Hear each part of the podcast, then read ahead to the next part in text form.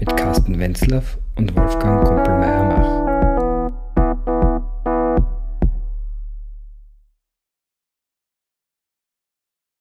Jetzt noch zu äh, Harald, ähm, Harald Hochschaft von weitergeben.org.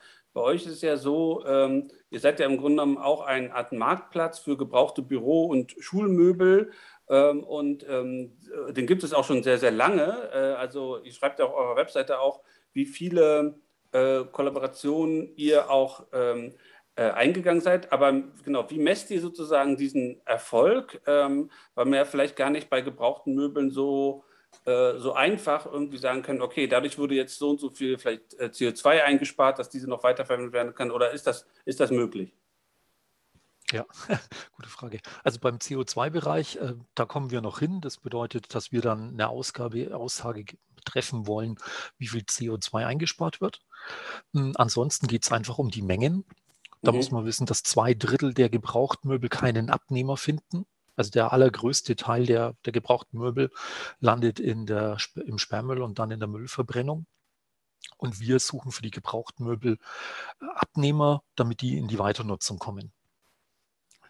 Zum einen ist unser Ziel, das effektivste System zu schaffen mit der höchsten Quote an Gegenständen, welche anstatt im Sperrmüll in die Weiternutzung kommen. Und unsere Wirkung messen wir anhand der Zeitspanne und der Menge pro Möbelkategorie, die wir haben. Mhm. Okay. Da gibt es natürlich noch weitere Parameter, aber da äh, erforschen wir gerade, welche Rolle die spielen, ja. ähm, welchen Faktor die haben, damit man Möbel gut oder schlecht weitervermitteln kann.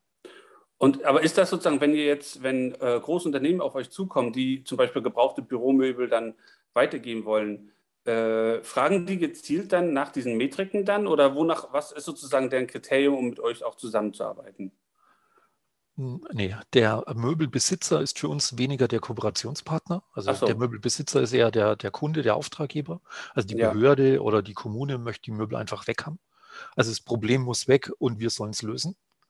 Mhm. Ähm, Kooperationspartner sind für uns eher die Möbelbranche, also Möbelhersteller, Möbelhändler, Transportunternehmen und so weiter, denen wollen wir helfen, dass sie erstmal verstehen, um was es geht in dem Markt, im Möbelkreislauf und dass die in den Möbelkreislauf reinkommen.